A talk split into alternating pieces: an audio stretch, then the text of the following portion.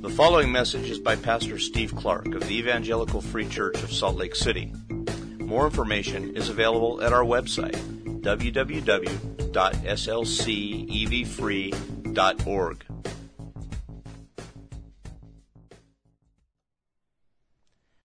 Paul, prisoner for Christ Jesus, and Timothy, our brother, to Philemon, our beloved fellow worker, and to Apphia, our sister, and Archippus, our fellow soldier, and the church in your house. Grace to you and peace from God our Father and the Lord Jesus Christ. I thank my God always when I remember you in my prayers because I hear of your love and of the faith that you have toward the Lord Jesus and for all the saints. And I pray that the sharing of your faith may become effective for the full knowledge of every good thing that is in us for the sake of Christ. For I have derived much joy and comfort from your love, my brother, because the hearts of the saints have been refreshed through you. Accordingly, though I am bold enough in Christ to command you to do what is required, yet for love's sake I prefer to appeal to you. I, Paul, an old man and now a prisoner also for Christ Jesus, I appeal to you for my child Onesimus, whose father I became in my imprisonment. Formerly he was useless to you, but now he is indeed useful to you and to me. I am sending him back to you, sending my very heart. I would have been glad to keep him with me in order that he might serve me on your behalf during my imprisonment for the gospel. But I preferred to do nothing without your consent in order that your goodness might not be by compulsion, but of your own accord. For this perhaps is why he was parted from you for a while, that you might have him back forever, no longer as a slave, but more than a slave, as a beloved brother, especially to me, but how much more to you, both in the flesh and in the Lord. So if you consider me your partner, receive him as you would receive me. If he has wronged you at all, or owes you anything, charge that, charge that to my account. I, Paul, write this with my own hand. I will repay it, to say nothing of your owing me, even your own self. Yes, brother, I want some benefit from you and the Lord. Refresh my heart in Christ. Confident of your obedience, I write to you knowing that you will do even more than I say. At the same time, prepare a guest room for me, for I am hoping that through your prayers I will be graciously given to you. Epaphras, my fellow prisoner in Christ Jesus, sends greetings to you, as do Mark, Aristarchus, Demas, and Luke, my fellow workers. The grace of the Lord Jesus Christ be with your spirit. The word of the Lord. Let me pray.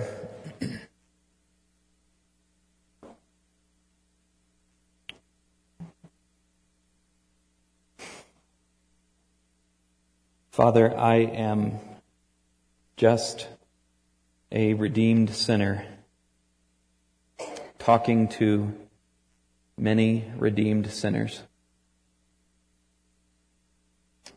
And I pray today for a miracle to happen as we pray every Sunday at this moment. That you would come down and that you would be clearly seen through your word.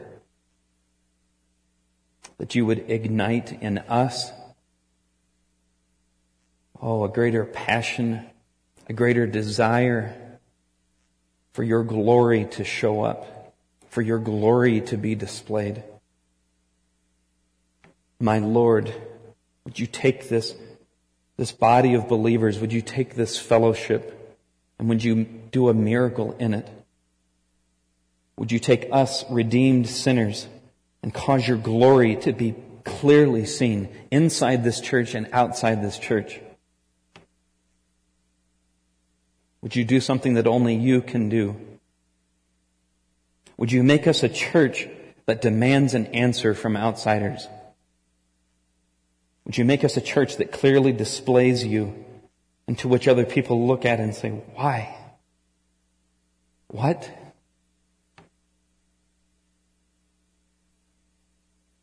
We don't have the power to do this.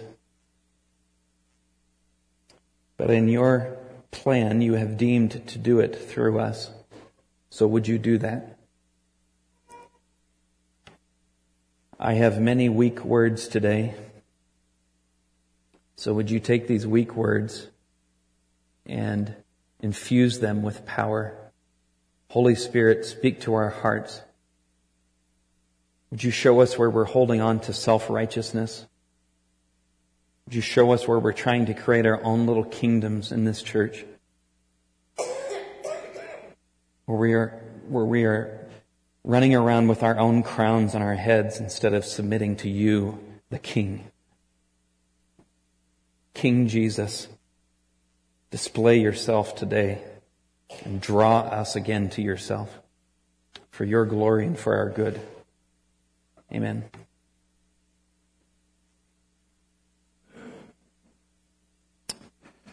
Well, after I read that, it would also be understandable, or if after getting the e-link this week you read Philemon and you asked yourself, why is that in the Bible? What, what is this telling me? It sounds like it's about a runaway slave. That's probably true. And then Paul sends him back to his master. What do we do with that? It seems like a very diplomatically written letter. That is also true. It is a historic example of diplomatic communication. As one professor once said to me, Paul frames Philemon with love. It's love is all over the place in this letter in his appeal to Philemon. But why is it in the Bible? Why did this, this private, personal letter show up in the Bible? Was it the B-side to Colossians? It was written and sent with the letter to the church in Colossae, and it's all the other things that I've said. It is a masterwork of gracious, love-driven exhortation. But it's not the how of the communication that will feed our souls today. It's the what.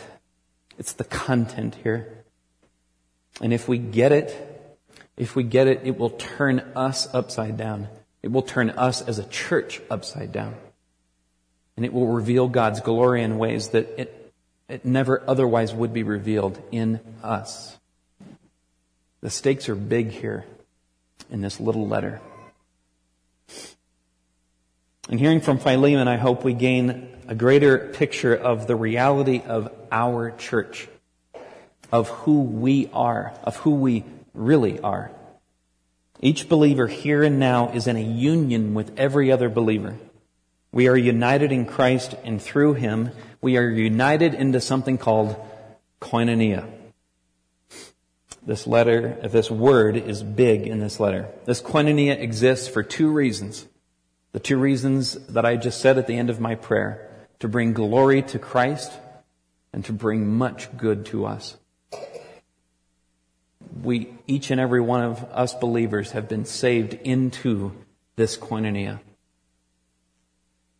Philemon really goes right to the core of this reality of koinonia.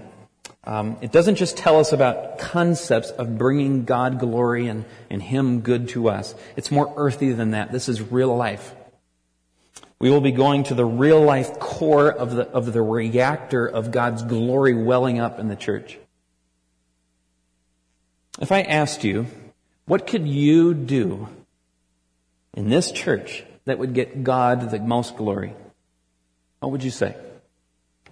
What could you do? Something that would truly display Christ, where, where other people are truly refreshed by it. Where they, where they truly are drawn to, to deep down spiritual rest in what Christ has done. Where they really see Him. Where He is really displayed. Where you look like Jesus. Where you look like God. And you remind others of the amazing grace of God. What could you do to do that? What would that be? Where outsiders would say, You did what? Why? where as I prayed, we would become a church where the life of our church would become one where the, uh, that demands an answer from the outside. What could you do? What would it be? It's not something that only the specially trained can do. Every believer has been trained by God's amazing grace to do this thing. But we have a couple of problems. We'll get to this thing in a second. But we have a couple of problems. Too often, and I've been here, we're content to look at church and glorifying God in church on our own terms. We define the reality of church ourselves, using our own intuition and oftentimes according to what is to our advantage. The way we want the way we want church to go.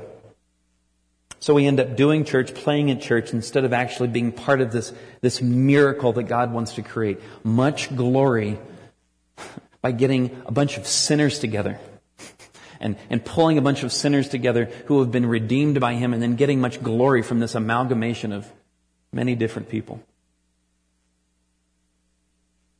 We often run in willful ignorance. We don't think much about the way God has set up this fellowship of saints because we're content to define it for ourselves. Perhaps you can identify this in yourself as I have by listening for these words from your own mouth. I just think that church should da da da da da, whatever comes after that. I just think that Christians should be da da da da da. That's a good sign. That's a good pointer to the ways that we're defining church for ourselves not according to scripture, not according to the reality, the real way that God has set us all up.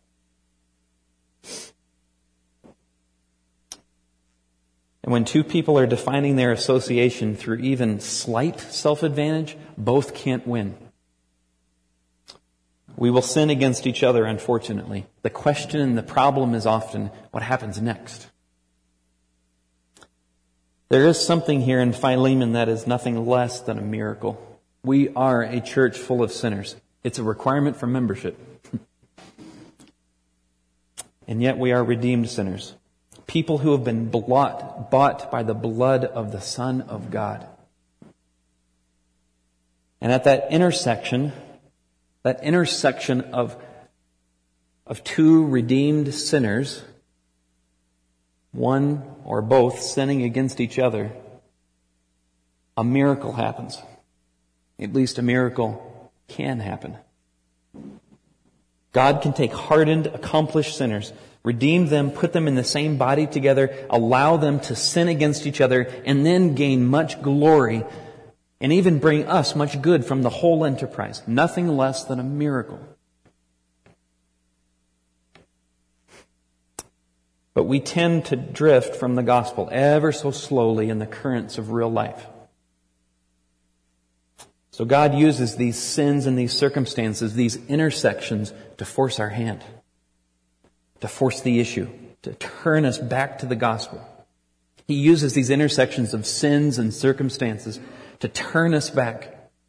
And if we will turn back to the gospel, if we will find our identities in those, in those moments of intersection in the gospel, in the realities that we're going to talk about today, we will find there a, a new and life altering set of responsibilities. A new identity and a new set of responsibilities. And once we, once we get this, and once we submit to these things, this new identity and these new responsibilities,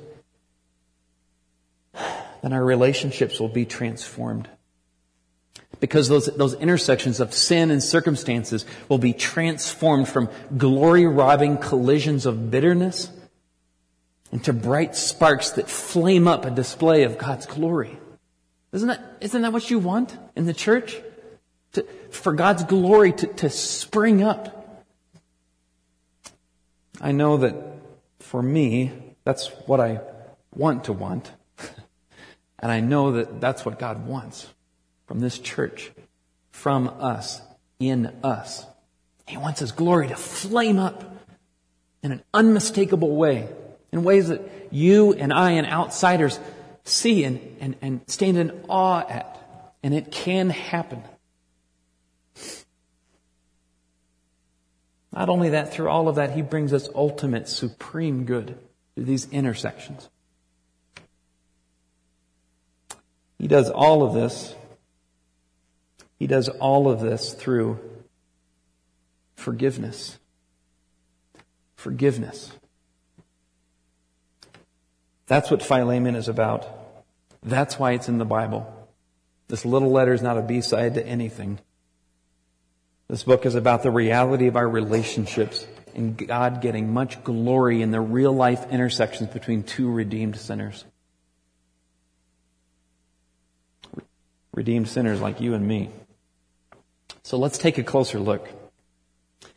Um, a little bit of background here. Paul is writing um, chained to a Roman guard under house arrest, probably in Rome.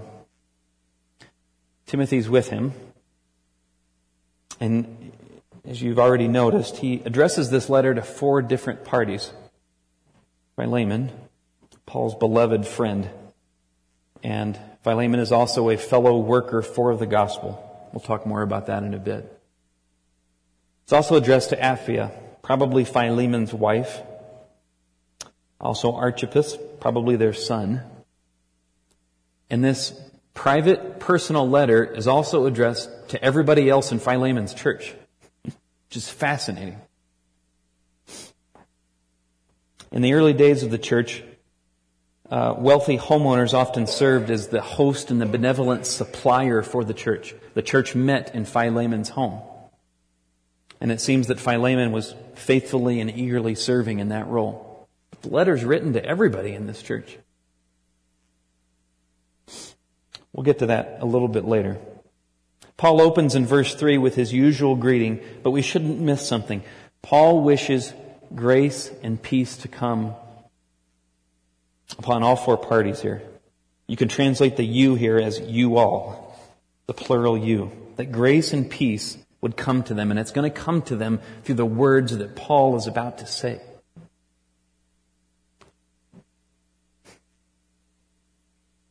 Paul is saying something to Philemon in the hearing of the whole church, and the whole church is to hear what is said to Philemon. We'll explore this in a bit, as I said. Paul has something very difficult to ask of Philemon. His slave, named Onesimus, or useful in English, has run away. We don't know much of anything about the exact dispute. Um, but it seems that Onesimus ran away and perhaps stole something from Philemon to fund his new life. In those days, freedom from slavery was not necessarily a positive thing. Usually it was not. Um, most slaves were in that position because of debts they had incurred, and freedom could easily just lead to more destitution, even starvation. So perhaps Onesimus ran away, funded his new life. But then it seems that he had a change of heart. Roman law provided that if there was a dispute between a master and a slave, that a third party could be brought in to mediate the dispute. So it's possible and likely that Onesimus, in running away, had second thoughts and decided to make use of this Roman law, and he seeks out Paul, knowing that Paul and Philemon are beloved friends. Maybe even Onesimus thought that he had earned his freedom. Maybe that was part of the dispute. So perhaps he wants to convince Paul to convince Philemon to release Onesimus. So Onesimus goes and seeks out Paul. And Paul, chained to a Roman guard, shares the gospel with Onesimus. And Onesimus is freed. not from his state of slavery, not from the debts that perhaps he had incurred, but from the slavery of death. From the infinite debt that he owed this infinitely holy creator of his. Onesimus was truly freed. Now, is earthly slavery bad? Yeah. Should Onesimus have been freed? Maybe. We'll get to that in a later week. But first things first. What a tragedy it would be if Onesimus gained his earthly freedom and lost his soul. Not that Paul would turn a blind eye to his earthly freedom, but that would come later. For now, first things first. So Paul, chained down, preaches the unbound gospel, and Onesimus is truly freed, no matter how his circumstances in life would change or not change. He is free. So what to do now? Does he keep him? Evidently, Onesimus spent quite a bit of time with Paul and showed his name to be true. He showed himself to be truly useful to Paul. But there was something bigger, some larger priority than just the furtherance of Paul's ministry. So Paul sends Onesimus back, sends him back, um, still enslaved to Philemon. There was something more important that God would be glorified in His church, more specifically in this relationship that each believer shares in. This relationship called koinonia. So our big point today is this. All Christians are saved into koinonia, which radically transforms our identity and our responsibilities for our good in Jesus Christ's glory. Onesimus and Philemon are now equal partners in this koinonia. They both now share in all the blessings of this partnership, and they both have responsibilities. The way that Paul asks them to display God's glory is through the difficult task of seeking and granting forgiveness. For this koinonia not to be ripped, but to grow. For this koinonia not to be ignored, but obeyed for this koinonia not to be brushed aside, but submitted to.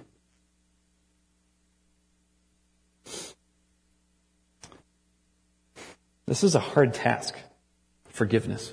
I mean, for some of us, for some of us Christians, this is the hardest thing we'll ever be called to do, is to forgive. Gut wrenching, frankly. But this is just the kind of real life intersection where God's glory can shine the brightest. As one writer has said, we're never more like God when we forgive because God is never more like God than when He forgives. When He gives infinite, uh, infinite forgiveness, infinite release, infinite welcome to the one who has offended Him infinitely. So this is not a neutral moment. It's a pivotal one. It's a place where God's glory can most clearly be seen. And it is one of the hardest things we'll ever be called to do. Therefore, we need help. we need help for this. It is not a neutral moment. So Paul is going to give Philemon and us just the grace and peace we will need to obey God in this difficult task of forgiving in a God glorifying way of truly displaying Him in these intersections? Well, we need to remember three vital truths this morning. Three vital truths that you and I must prepare ourselves with now in order to bring God glory in our relationships later. We need to remember three things. The good of a people, the grace of the gospel, and the glory of a king the good of a people, the grace of the gospel, and the glory of a king. First, the good of a people. I mentioned before the word, uh, the Greek word koinonia, and we need to define it. It doesn't mean women's Bible study, although that's fine for a name for a Bible study, but that's not what it means. Um, Paul uses this in verse 6. I'll begin reading from verse 4. I thank my God always when I remember you in my prayers, because I hear of your love and of the faith that you have toward the Lord Jesus and for all the saints. And I pray that the sharing of your faith may become effective for the full knowledge of every good thing that is in us for the sake of Christ. For I have derived much joy and comfort from your love, my brother, because the hearts of the saints have been refreshed through you. Verse 6 is the central thought of this section and perhaps of the entire letter. Koinonia in general means a sharing in something.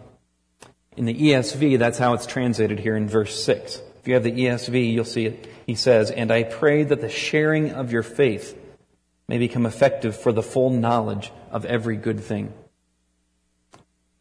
The ESV is translating, and the old NIV translates here, sharing. Now, whether it's what they mean or not, when I read the ESV, it seems to say to me um, uh, that koinonia means something about Philemon's evangelizing, something about sharing the gospel, which would be a very rare use of this word, koinonia. The newly updated NIV has it translated as partnership with us. Partnership is more the usual meaning. And in the New American Standard, the word is fellowship, which, um, I don't know, for many of us connotates potluck. But I think um, it can also mean a mutual sharing in something. A mutual sharing in something, and this, this gets closer to the point. So for now, let's call it a mutual participation in something. Now the context, of course, will help us. What does this mean? This mutual participation is, in the ESV, of faith, in verse 6. Of faith. Paul means not the, not the sharing of faith, but that this mutual sharing results from faith. That every person who has believed in the Lord Jesus Christ, who has exercised faith, has been placed into koinonia, into a mutual participating in something. So it results from faith. In what? What are we participating in? What are we mutually sharing in? This is vitally important. Paul answers this in the rest of verse 6. Paul's prayer for Philemon is that his mutual sharing with other, other believers would become effective, he says. Um, the Greek word there, if I mispronounce it just a bit, will tell you where we get our, an, an, an English word, energeo, or we get the word energy. Um, that's not quite the translation, but it, it does have the sense of make, making something happen. Or in this case, more specifically, deepening something that you and I already have. That every believer has. A knowledge of every good thing that is in us for the sake of Christ. Paul asks that this knowledge would deepen and become full. Knowledge of, of what? Of what good things?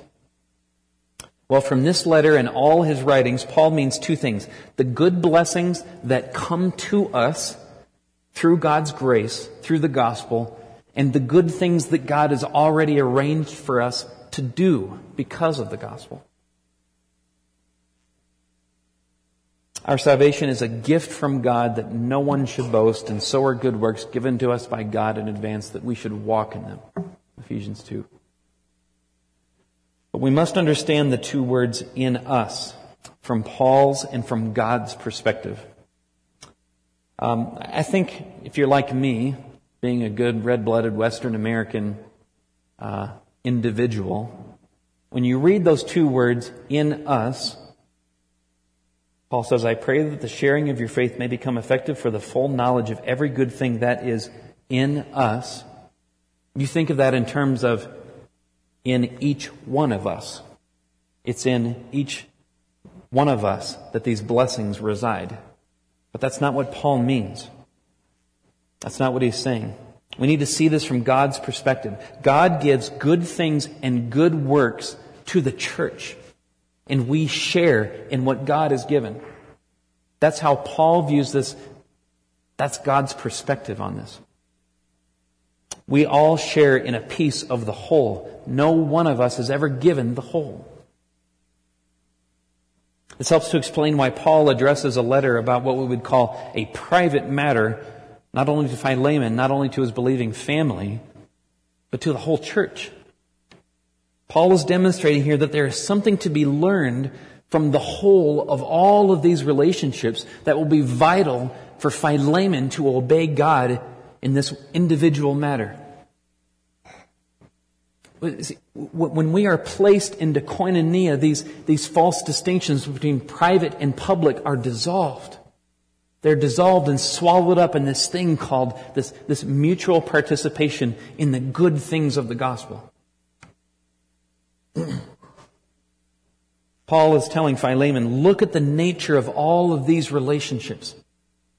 Look at the, the intimate connection that you have and how it came about with each and every one of these believers. Now take that reality and go apply it to Philemon. I'm, I'm, excuse me, to your relationship with Onesimus and your situation with Onesimus. So koinonia is this, this new intimate relationship that every believer has with every other believer through Jesus Christ, where we mutually participate in the blessings and the callings of the gospel. I'll say that again. Koinonia is the new intimate relationship that every believer has with every other believer through Jesus Christ, where we mutually participate in the blessings and the callings of the gospel of God. So we need to stop here and drop a little piece of modern day baggage.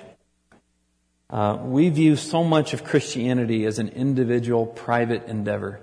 We talk about this a lot in this church. Um, and we need to. we need to, especially in the American church.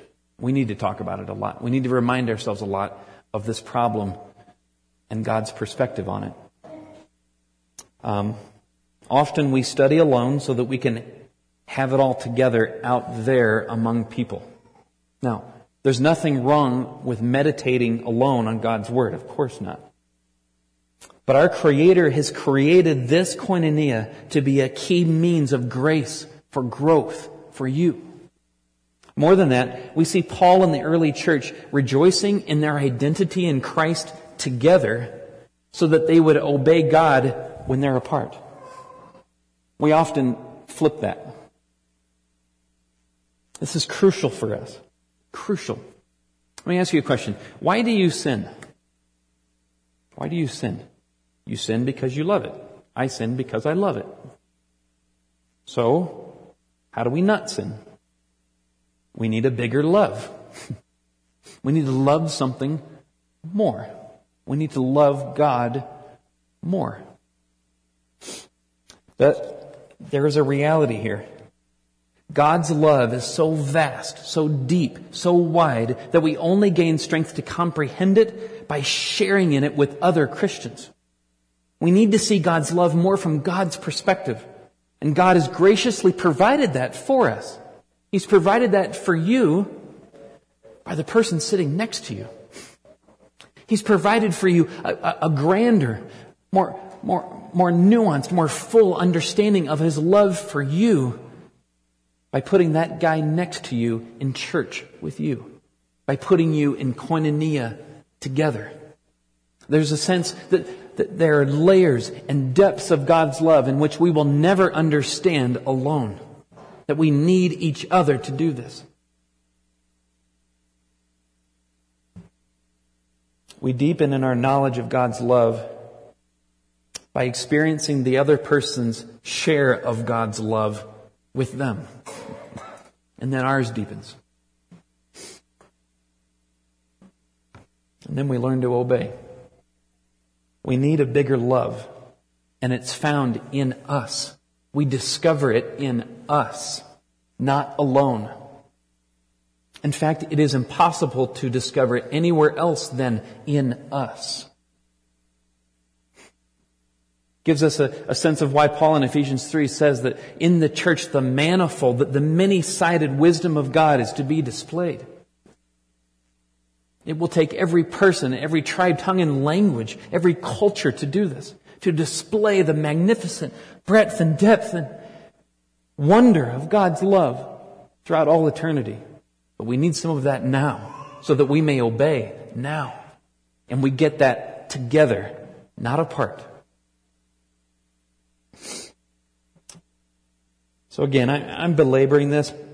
Maybe I'm not belaboring it, but I'm talking about it a lot because so much of American Christianity is focused on you, the individual. We've done it to ourselves. But Paul is saying that you, the individual, is fed and reinforced by you in koinonia. So remember koinonia first. Imagine all the good about God that's to be mined in this people, in us. And let the truths of this relationship dominate just how you relate to the other person in us. We must remember who the other person is. A mutual participant in the blessings and callings of God. They got here the same way you did, by God lavishing infinite grace on them, in the same way He's done it to you. Which brings us certain responsibilities towards that person. Let me give you an example um, from another book and another writer. In 1 Peter 3, I love this chapter. 1 Peter 3, Peter has been explaining to wives how they're to submit to their husbands. That's not why. That's not why. Stepped into that one. Um, this is the part that I love because it, I so see myself in it.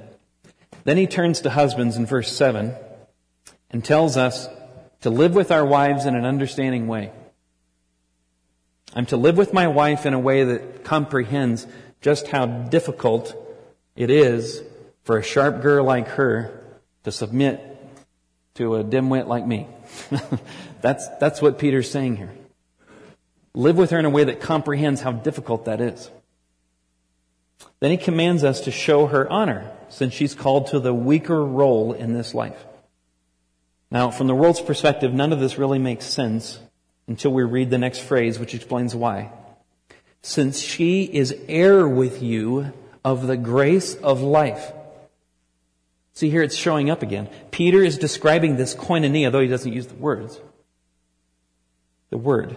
Um, husbands, base how you treat your wife on the reality of koinonia. She is a mutual participant with you in all the blessings and callings of God.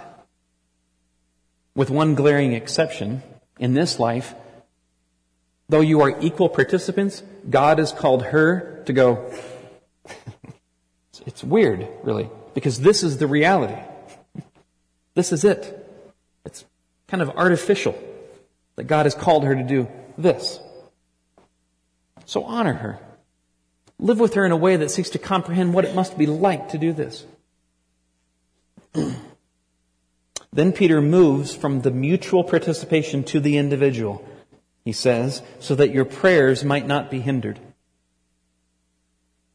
God will be more happy to take the calls of us husbands once we begin to understand and live with our wives in an understanding way with this picture of koinonia in our minds. That she is an equal participant with us. God is saying, do that, then come back and see me. This goes for each one of us in each relationship in this church. Peter goes on in verse 8. Finally, all of you have unity of mind, sympathy, brotherly love, a tender heart, a humble mind. Do not repay evil for evil or reviling for reviling, but on the contrary, bless, for to this you were called. You were called to do this. In this relationship that's been bound and defined by the gospel, by what Christ has done. Do this that you may obtain a blessing. You want to be blessed? That's great. That's great. Live with your brother and sister in light of what I have done. Then come back and see me. Love them. Live with them with a tender heart. Show brotherly love. Show them love in, in just a little bit of how I have shown it to you. Then come back and see me. Come back and see me for what you want. We need God's blessing. As a church, we need His blessing. And He longs to bless us.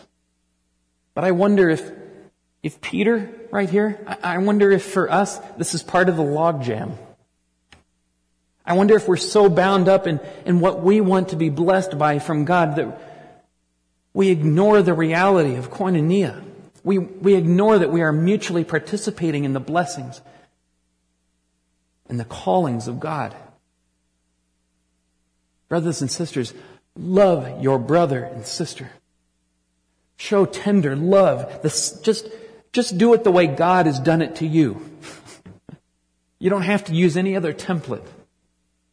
Bless as you have been blessed. Be lavish as you have been lavished upon. Take the gospel and apply it to that other person. Then God says, ah, then I'll bless you. I'll bless you.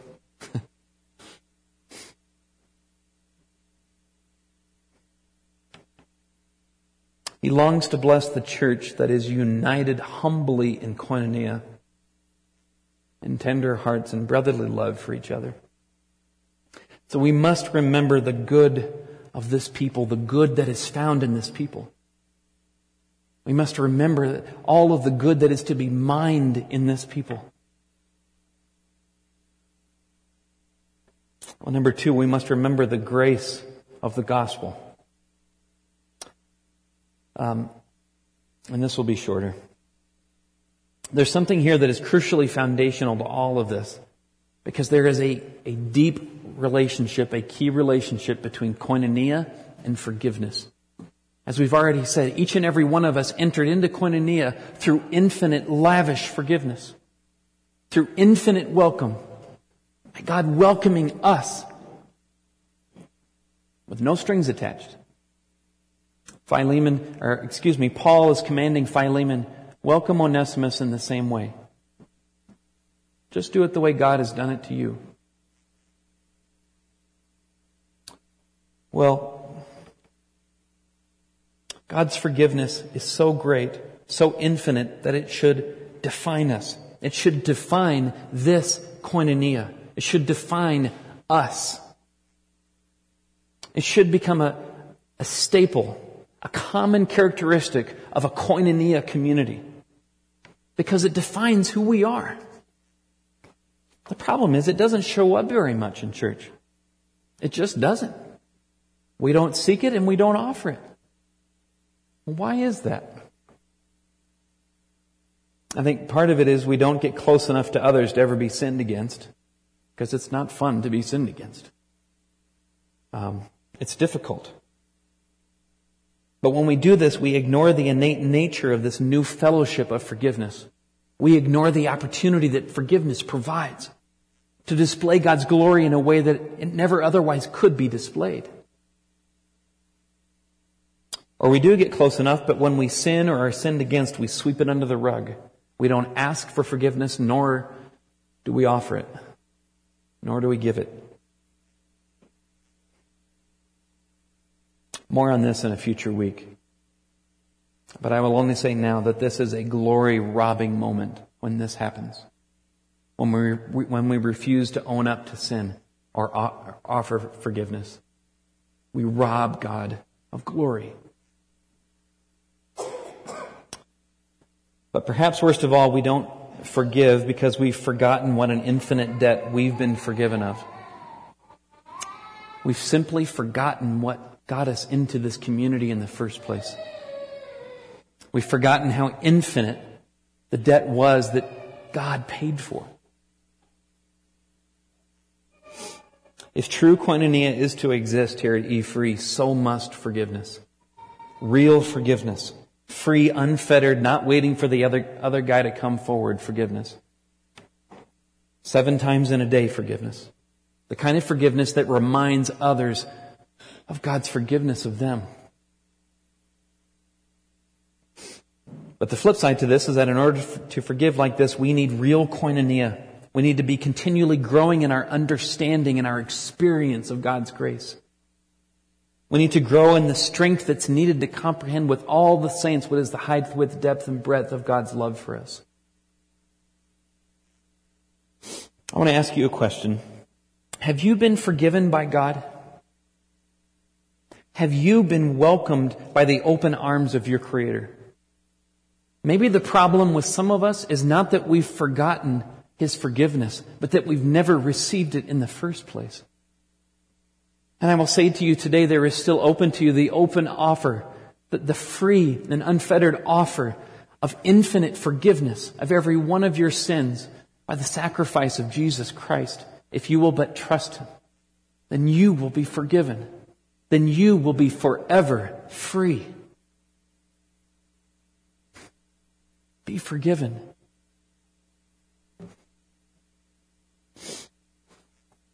Well, one last thing. We must remember the good that is in this people. We must remember um, the grace of the gospel, and lastly, we must remember the glory of this king. This comes in the last phrase of verse 6. For the sake of Christ, he says. All of this is for the sake of Christ. Um, this, this concept of submitting to koinonia, submitting to the, to the concept of, of our relationship with each other is, is first and foremost not for us. Although much good comes to us, but it is not for us. This shows itself in the issue of forgiveness. We don't forgive to make ourselves feel better, although feeling better often does come after forgiveness is granted. But that's not why we forgive. We forgive first to display God's glory, to do to this other person what God has done to us. You see how this transforms these intersections. We, we begin to overcome the hurts and the pains and we realize, wait a second, this is a, a massive opportunity for me to display God's glory to this other person. It's not first and foremost about you and me. It's about His glory showing up amongst us. Do you want this? Do you want it? It can happen.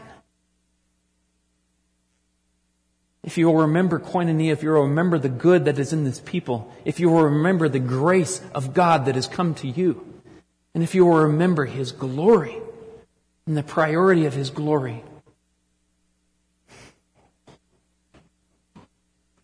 we forgive when we remember these three things.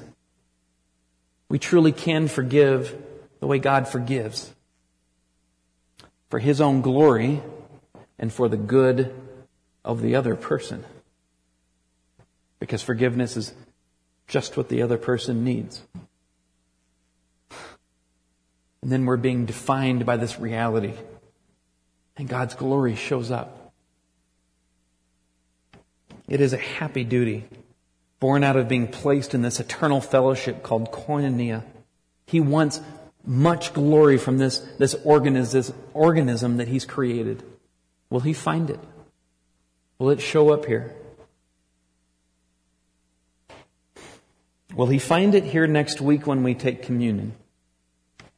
When we stand and proclaim the Lord's death?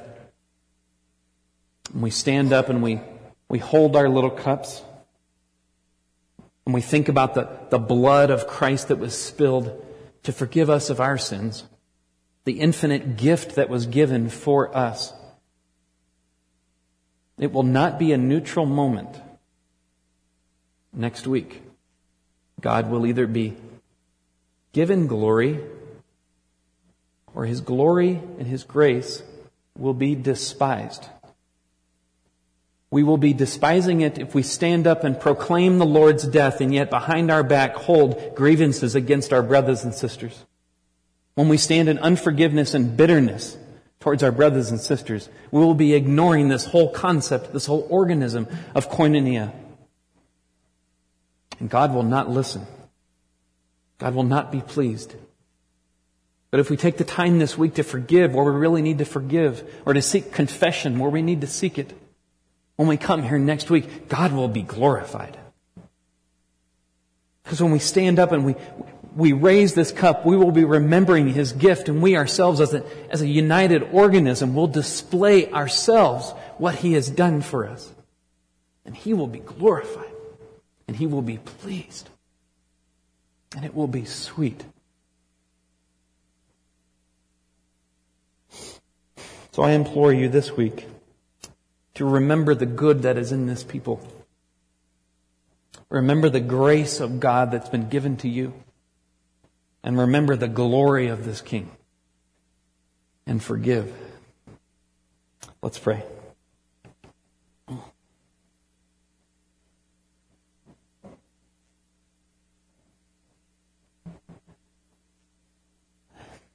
My God, all I want to say is praise your name.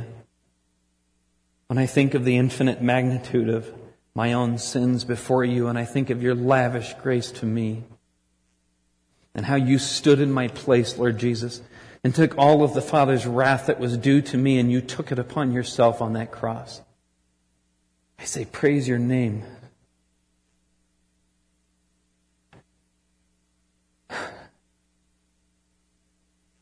How can it be that a cross can bring a smile? How can it be that intersections between two, two sinners can, can bring glory? How can intersections between two sinners sinning against each other bring glory and good? And yet you do that. You do that through your grace, through your spirit working in us. I pray that you would do that this week. I pray that you would do that in some cases before people hit that door, the exit as they leave today. I pray that you would move within us. Would you cause us to remember your grace, to love it, to revel in it, and to be defined by it? Give us grace for this, I pray, for your glory and for our good. Amen. Thank you for listening to this message by Pastor Steve Clark of the Evangelical Free Church of Salt Lake City in Salt Lake City, Utah. Feel free to make copies of this message to give to others, but please do not charge for these copies or alter the content in any way without permission. We invite you to visit our website at www.slcevfree.org or call us directly at area code 801 943 0091. Our mailing address is Evangelical Free Church of Salt Lake City, 6515 South Lion Lane, Salt Lake City, Utah, 84121.